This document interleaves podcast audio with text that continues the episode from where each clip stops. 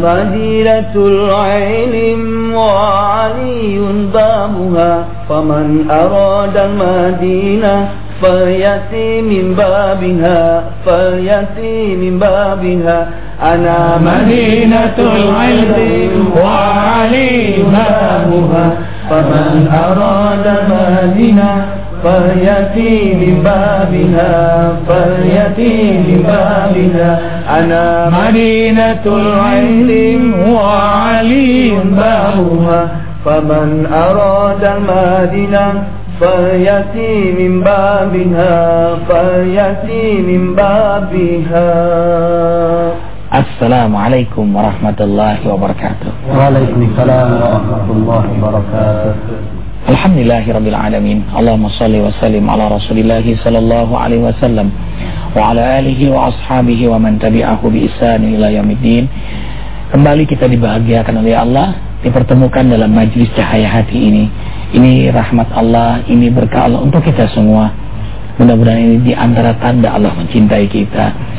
Semakin hari makin dekat dengan jadwal kematian, semakin baik, semakin baik dan insya Allah akhirnya dalam keadaan terbaik, husnul khatimah. Makanya ngaji lagi, ngaji lagi, arifin ngaji lagi, guru-guru ngaji lagi. Bergiliran, tadi guru ngajar, jadi murid lagi. Ah, murid jadi guru, jadi murid lagi. Kunu rabbanina bima kuntum tu'alimun al-kitab wa bima kuntum tadrusun. Generasi rabbani itu ngajar belajar, belajar ngajar. Dan cara yang terbaik mencabut sifat sombong adalah duduk ngaji lagi. Ana ghazinatul alam wa aliyum babuha. Aduh, indah banget. Ah, alhamdulillahirabbil alamin. Subuh-subuh ini turun rahmat Allah hujan Ustadz Iwan Jawawi akan menyampaikan uh, tema wasiat Rasulullah wasiat Rasulullah sallallahu alaihi wasallam kepada Sayyidina Ali. Silakan Ustadz Iwan Jawawi. Baik. Assalamualaikum warahmatullahi wabarakatuh. Waalaikumsalam warahmatullahi wabarakatuh. Alhamdulillahirabbil alamin, asyhadu an la ilaha illallah wa asyhadu anna Muhammadar Rasulullah. Allahumma salli ala sayidina Muhammadin wa ala alihi wa ashabihi wa man tabi'ahum bi ihsan ila yaumil qiyamah. Subhanaka la ilma lana illa ma 'allamtana innaka antal alimul hakim la haula wala quwata illa billahil aliyil azim sadaqallah wa sadaqa rasulullah sallallahu alaihi wasallam ya Merabi kita tercinta Abang Kukillah Ustaz Haji Muhammad Arifin Ilham para asatid para pemirsa cahaya hati yang insya Allah senantiasa dalam ridho, hidayah dan rahmat Allah Subhanahu wa taala. Amin, amin yang mulia ini. Bersyukur kita kepada Allah alhamdulillah di pagi yang berbahagia ini masih Allah berikan kesempatan kita untuk bernafas di muka bumi ini. Berpijak di atas buminya, berteduh di bawah langitnya. Mudah-mudahan kita semua yang hadir, kita semua yang menyaksikan dijadikan oleh Allah menjadi hamba-hambanya yang soleh dan soleha, menjadi hamba-hambanya yang istiqomah, menjadi hamba-hambanya yang senantiasa gemar untuk mencari keridoannya. Amin ya rabbal alamin. Para pemirsa cahaya hati yang dimuliakan oleh Allah, pernah pada suatu ketika Rasulullah Sallallahu Alaihi Wasallam memanggil Sayyidina Ali karamallahu wajah. Kemudian beliau masuk ke dalam rumahnya. Kemudian ketika itu Rasulullah berkata kepada Sayyidina Ali, Wahai Ali, hari ini aku akan memberikan wasiat kepada engkau. Kalau seandainya engkau berpegang kepada wasiat ini, maka insya Allah engkau akan hidup bahagia dan engkau akan mati dalam keadaan husnul khatimah. Ah, bahagia dan husnul khatimah. Itu cita-cita kita semua. Amin. Tentunya ini bukan hanya nasihat Rasulullah kepada Sayyidina Ali, akan tetapi itu akan menjadi nasihat kita sebagai umat Nabi kita Muhammad sallallahu alaihi wasallam. Karena ketika para anbiya para rasul berdoa, hakikatnya para anbiya para rasul itu mencontohkan kita untuk berdoa. Kemudian ketika Rasulullah memberikan wasiat kepada sahabat, hakikatnya itu pun merupakan nasihat bagi kita sebagai umat Nabi Muhammad sallallahu alaihi wasallam. Kemudian apa nasihat Rasulullah kepada Sayyidina Ali? Yang pertama, Rasulullah Shallallahu Alaihi Wasallam ketika itu memberikan wasiat. Ya Ali wahai Ali, as-sahiyyu qaribun min Allah, qaribun min rahmatihi, ba'idun min azabihi. Wahai Ali, Orang yang dermawan itu dekat dengan Allah. Orang yang dermawan itu dekat dengan rahmat Allah. Dan orang yang dermawan itu jauh dari ajab Allah.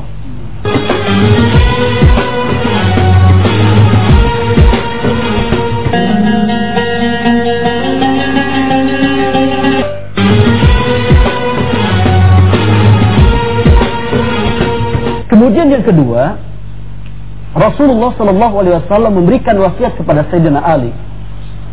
Ya Ali, wahai Ali, al bakhilu baidun min Allah, baidun min rahmatihi, qaribun min adabihi. Wahai Ali, sesungguhnya orang-orang yang pelit itu jauh dari Allah, jauh dari rahmat Allah dan dekat dengan ajab Allah. Maka kita berdoa kepada Allah mudah-mudahan Allah jadikan kita semua hamba-hambanya yang dermawan. Karena ketika Allah ciptakan surga dalam sebuah hadis itu, ketika Allah ciptakan surga, ternyata surga itu bertanya kepada Allah, Ya Rab, lima khalaqtani? Wahai Tuhanku, untuk siapa aku diciptakan? Allah ketika itu menjawab, Wahai surga, aku ciptakan engkau lisahin wa takin. Ah. Aku ciptakan engkau wahai surga untuk orang-orang yang bertakwa. Dan aku ciptakan engkau wahai surga untuk orang-orang yang dermawan. Sementara ketika Allah ciptakan neraka, neraka itu bertanya kepada Allah, Ya Rob, lima tani. Wahai Tuhanku, untuk siapa aku diciptakan? Ketika itu Allah menjawab, Wahai neraka, engkau diciptakan untuk orang-orang yang pelit dan engkau diciptakan untuk orang-orang yang bakhil. Maka sungguh orang-orang yang sombong, orang-orang yang bakhil tidak akan pernah masuk ke dalam surga Allah Subhanahu wa taala. Semoga Allah jauhkan kita dari sifat-sifat itu. Maka ketika Allah berikan nikmat yang tiada tara, nikmat yang tiada banding kepada kita sebagai hambanya, maka mari sama-sama kita berkaca kepada Nabi Sulaiman alaihi salam. Jadi kalau kita lihat dalam sejarah, Nabi Sulaiman itu kan Nabi yang paling kaya. Ya sungguh kekayaan orang yang paling kaya di dunia ini tidak seujung kuku dengan kekayaan yang dimiliki oleh Nabi Sulaiman. Bahkan kalau kita lihat dalam sejarah Nabi Sulaiman itu mempunyai sebuah istana yang begitu indah. Istana yang begitu bagus yang terbuat dari batu manikam intan mutiara ketika itu. Tapi kalau kita lihat bagaimana ketika Nabi Sulaiman diberikan kekayaan oleh Allah, beliau berkata, "Hadza min fadli rabbi liyabluwani ashkuru am akfuru." Hmm. Ini adalah merupakan padilah, ini adalah merupakan hadiah, ini adalah merupakan pemberian Allah yang menguji aku Apakah aku termasuk orang-orang yang bersyukur? Apakah aku termasuk orang-orang yang ingkar dengan nikmat Allah Subhanahu wa taala? Dan keistimewaan Nabi Allah Sulaiman itu luar biasa, Bang. Kalau kita lihat dalam sejarah Nabi Sulaiman itu kan paham dengan bahasa binatang. Saya mau nanya nih sama Ustadz gitu ya. Ustadz mesti ditanya juga ya. Kira-kira pernah nggak ya atau pemirsa pernah nggak lihat anjing pipis? Sajian Rapi pernah lihat anjing pipis? Kalau ngintip pernah mungkin. Jadi begini, menurut ilmu psikologi hewan, ketika kita melihat anjing sedang pipis, kaki belakangnya diangkat itu menunjukkan anjing sudah balik. Kalau belum diangkat berarti belum balik. Ketika kita melihat anjing buntutnya merunduk ke bawah, itu menunjukkan anjing sedang sedih. Putus cinta kali anjingnya ya. Ketika kita melihat anjing buntutnya lurus ke belakang, itu menunjukkan anjing sedang marah, sedang galak. Jangan coba-coba deketin, dia akan menggonggong. Ketika kita melihat anjing buntutnya ke atas digoyang-goyangkan, itu menunjukkan anjing sedang bahagia. Iya, aku happy, aku happy, aku happy, aku happy. Ternyata kita juga harus paham dengan bahasa binatang. Mm-hmm. Ya, Nabi Sulaiman itu adalah nabi yang diuji oleh Allah dengan kekayaan. Beliau diberikan kekayaan yang melimpah ruah tapi kalau kita lihat dalam satu keterangan kitab, ketika beliau mendapatkan kekayaan, apa yang beliau lakukan? Wahwa lam yatrukil ibadah. Beliau tidak pernah meninggalkan ibadah kepada Allah Subhanahu wa taala. Nah, makanya kalau kita diberikan kekayaan oleh Allah, ya, kita berkaca kepada Nabi Sulaiman. Ketika kita diberikan kekayaan ketika ketika kita diuji oleh Allah dengan kepakiran, kita berkaca kepada Nabi Isa. Makanya kalau kita lihat dalam sejarah Nabi Isa itu kan la baitalahu Nabi Isa itu nggak punya rumah. Lama lah lahu. Nabi Isa itu nggak punya harta. Lama melakat lahu. Nabi Isa Nabi Isa itu nggak punya istana. Lain halnya dengan Nabi Sulaiman. Jadi saking miskinnya Nabi Isa, La jaujatalahu. Nabi Isa itu nggak punya istri. Beda dengan kita kadang-kadang tukang wajahnya tiga bininya bang. ya, itu Nah, namanya ketika tukang- Allah tukang- berikan tukang ojek nekat. tukang ojek dekat. Nah, ketika Allah berikan ujian kepada kita berupa sakit, ya kita berkaca kepada Nabi Ayub. Karena kalau kita lihat dalam sejarah Nabi Ayub itu wakana marduhu mardon sadida. Sakitnya itu begitu parah dan lama. Kendati pun beliau sakit, beliau tidak pernah meninggalkan ibadah kepada Allah Subhanahu wa taala. Ketika Allah berikan ujian kepada kita berupa ke apa namanya berupa kesibukan dan ketampanan, kita ber, kita berkaca dengan melihat sejarah Nabi Yusuf alaihissalam. Ya, Nabi Yusuf itu kan nabi yang paling ganteng. Ya, makanya kadang-kadang ibu-ibu hamil 4 bulan baca surat Yusuf. Mudah-mudahan anaknya ganteng kayak Nabi Yusuf. Ya Iwan jawab tergantung bapak sama ibunya. Jadi kalau bapaknya hitam ibunya hitam ya Insya Allah keluar juga putih. Kalau hitam ya kita berdoa hitam-hitam si buah manggis. Luarnya hitam tapi dalamnya putih mengikat hati. Nah, Jujur lagi manggis lah ya bang ya. Di Iya. luar lima, di dalam lima. Di luar tujuh, di dalam tujuh. Itu mana filosofi manggis. Ya. Kemudian ya, ketika kita di- diuji oleh Allah, ya dengan kesibukan kita lihat dengan sejarah Nabi Yusuf. Karena pernah pada satu ketika Nabi Yusuf itu diangkat oleh seorang raja Kifir bin Abdul Aziz. Sehingga seluruh urusan pemerintahan, administrasi negara diserahkan kepada Nabi Yusuf. Sehingga Nabi Yusuf ketika itu adalah Nabi yang paling sibuk. Ketika beliau diuji seperti itu, apa yang beliau lakukan? Wa huwa lam yatrukil ibadah. Beliau tidak pernah meninggalkan ibadah kepada Allah Subhanahu wa taala. Maka kekayaan, sakit, kesibukan, kemudian sesuatu yang dapat menjadikan ujian kepada kita, tidak boleh kita untuk senantiasa meninggalkan ibadah kepada Allah Subhanahu wa taala.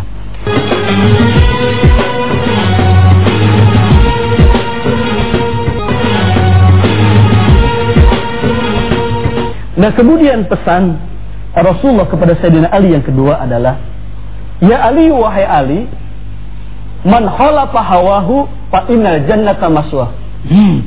Barang siapa yang bisa menahan hawa nafsunya Barang siapa yang bisa mengendalikan hawa nafsunya Maka sesungguhnya surga adalah tempat tinggalnya. Hmm. Makanya dalam hidup ini kita harus mempunyai prinsip. Kita yang mengatur nafsu bukan kita yang diatur oleh nafsu. Kita yang menguasai nafsu bukan kita yang dikuasai oleh nafsu Kita yang menyetir nafsu bukan kita yang disetir oleh nafsu. Nafsu harus apa kata kita bukan kita apa kata nafsu. Lihat janji Allah. Kita harus yakin dengan janji Allah. Ketika kita mampu untuk mengendalikan hawa nafsu kita Fa innal jannata hiyal ma'wa Maka surga adalah tempat tinggalnya.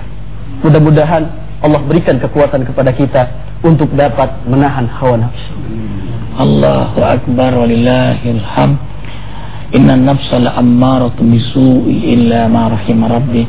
Nafsu cenderung mengajak kita berbuat maksiat, berbuat zalim kecuali nafsu yang dirahmati oleh Allah. Dan salah satu nafsu yang dirahmati oleh Allah adalah hamba Allah yang selalu hadir di majelis ilmu. Jadi keinginan-keinginan meluap-luap maksiatnya karena dia dapat ilmu, imannya tambah kuat, tambah dekat dengan Allah, Allah rahmati dirinya, Allah rahmati nafsunya sehingga nafsu mutmainnah, nafsu mendekat kepada Allah, nafsu ngaji, bernafsu untuk jadi orang yang taat, nafsu ingin jadi orang baik. Tadi mendengar kelebihan para rasul, para ambia, bernafsu kita pengen kayak nabi itu. Allahu Akbar walillahil hamd. Jadi semua yang diberikan oleh Allah tidak menjadi fitnah. Tidak menjadi fitnah. Apa istid- istidraj? Istidraj. Ya, ada orang cantik sombong istidraj, kaya sombong istidraj, ya.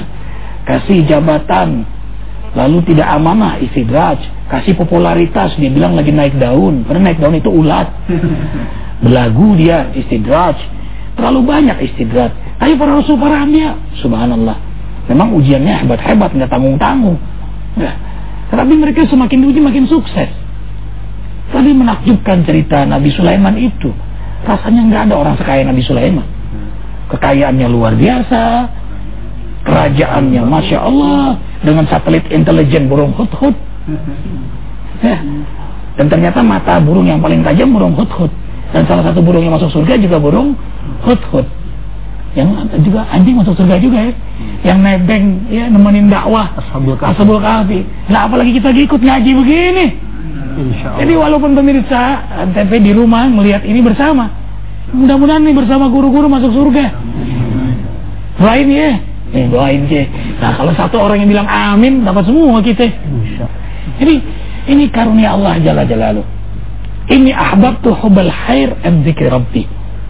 Yang menakjubkan ungkapan Nabi Sulaiman itu. Semakin kau kayakan aku, semakin kau beri luas kekuasaan padaku, semakin kau beri ilmu kepada aku, membuat aku semakin cinta padamu, makin takut padamu, membuat aku semakin nikmat sujud kepadamu. Indah banget ya. Aduh, subhanallah, Allahu Akbar. Kita ingat jadi Ustaz tadi Nabi Daud Nah, Nabi Daud. ayahanda dari Sulaiman Ayahnya ya. Ayahnya. Tidak mungkin Sulaiman seperti itu kecuali ayahandanya adalah bernama Tidak mungkin buah semangka berdaun sirih. Karena yang nyanyinya sudah mati. dalam riwayat Tabari disebutkan Nabi Daud itu lam yabqa sa'atun min sa'atihi illa wa huwa aw ahlu qa'imun yusalli. Allahu Akbar. Allah. Jadi beliau itu membagi shift sholatnya dengan seluruh keluarganya. Ah, Dalam riwayat Tabari, Ya'malu ala Dawud syukra ketika menafsirkan surat Sabah ayat 13. Ya'malu ala Dawud syukra. Nabi Daud diabadikan seorang yang paling baik beribadah. Abdul Solati, Solatu Dawud. innahu awwab. Abdul Siyami, Siyamu Dawud. Rasulullah dalam hadis Bukhari. Sebaik-baik solat, ya solatnya beliau. Ternyata dalam kisahnya itu, Nabi Daud itu punya anak banyak, istrinya juga kebetulan banyak. Gak ada yang kebetulan Ustaz. Memang harus dicontoh Ustaz. Kan contoh.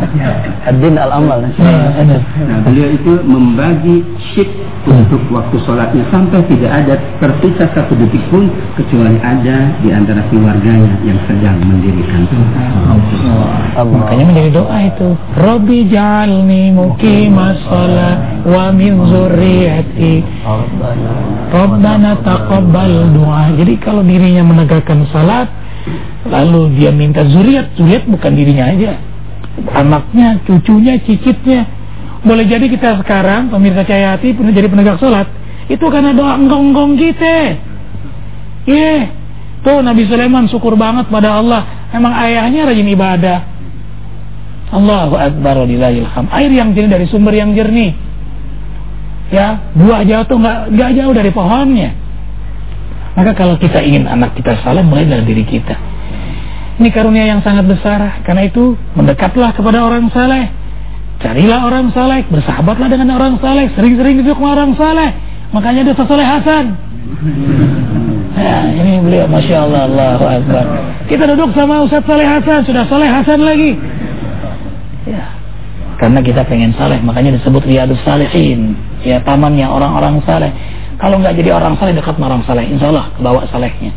Ali bin Abi Thalib menjadi bab Pintunya ilmu karena dekat dengan Nabi Muhammad SAW Maka wasiat ini wasiat untuk kita semua. Jangan pelit, jangan sombong. Jadilah orang dermawan terus beribadah kepada Allah Jalla Jalaluh. Dan syukuri nikmat Allah dengan taat kepada Allah Jalla Jalaluh.